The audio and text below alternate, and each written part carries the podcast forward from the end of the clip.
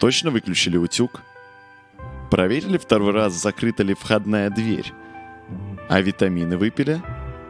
А мать жива? Меня зовут Гоша Коштин. Этот подкаст «Моя полка». Здесь я собираю фильмы, музыку, игры, книги и главные мысли, которые хочу сохранить в своей памяти. Сегодня ставим на полку фильм Ари «Все страхи Бо» 2023 года. Сразу оговорюсь, что другие фильмы Астера я не видел, но не считаю, что это должно мешать просмотру того кино, о котором будет идти речь. Фильм привлек в первую очередь доступностью на кинопоиске, что для новых фильмов необычно, а во вторую — Хакином Фениксом в главной роли. Поэтому я и решился посмотреть эту трехчасовую комедию, как ее назвал режиссер. Начнем с начала этого фильма. Первый кадр — рождение главного героя, при котором он бьется головой. А уже после этого мы смотрим на его взрослую жизнь. Бо живет в грязном районе с высоким уровнем преступности, ходит к психологу, пьет таблетки и постоянно сталкивается с неудачами. Весь фильм про то, как самые глупые страхи превращаются в реальность, так еще и гиперболизированную. Именно в преувеличении, как мне кажется, вся комедийность этого произведения, хотя смех она вызывает истерический и чаще всего сквозь слезы. Завязкой фильма становится то, что Бонни смог попасть на день рождения матери из-за того, что... Готовьтесь. У него украли ключи, когда он оставил их в замке, чтобы забрать подарок матери из квартиры. Потом он выпил таблетки, но воду отключили и запить не получилось.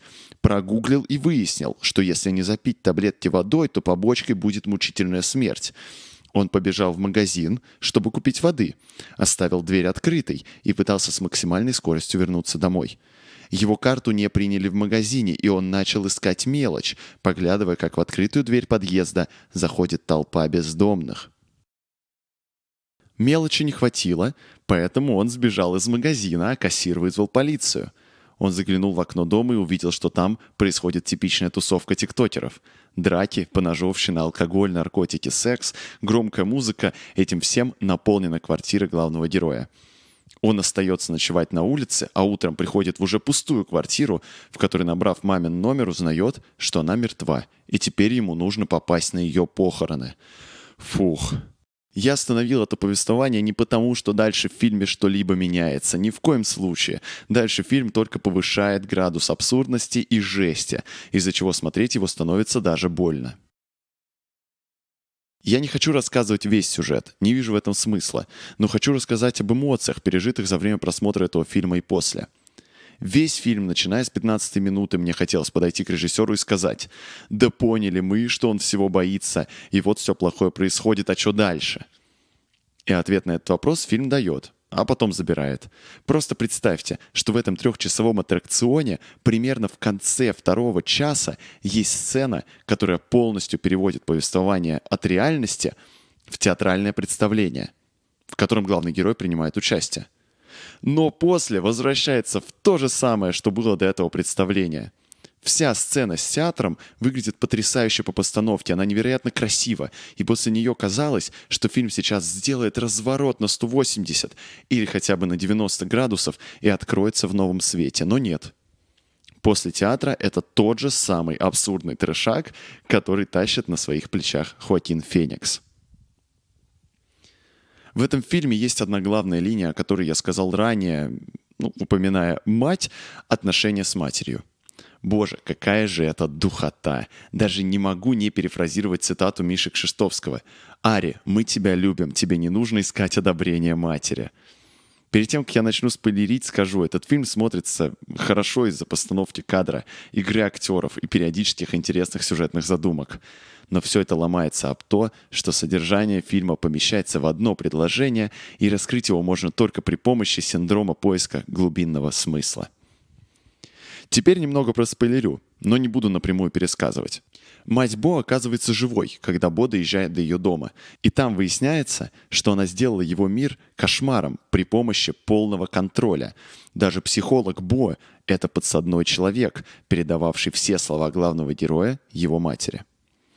После чего происходит самая дурацкая сцена. Чтобы вы понимали, в ней оказывается, что отец Бо огромный, метра три-четыре, пенис с зубами — Там с ним даже единственная шутка связана, типа «Мать Бог говорит, ты не представляешь, через что я прошла». Ну, ну вы, короче, поняли. Так вот, эта сцена заканчивается тем, что Бо душит свою мать в приступе гнева и уплывает на лодке в море. А в море попадает на суд, где его мать смотрит, как его осуждают за то, что он плохой сын. Этот суд — финал фильма, в котором главный герой перестает бояться.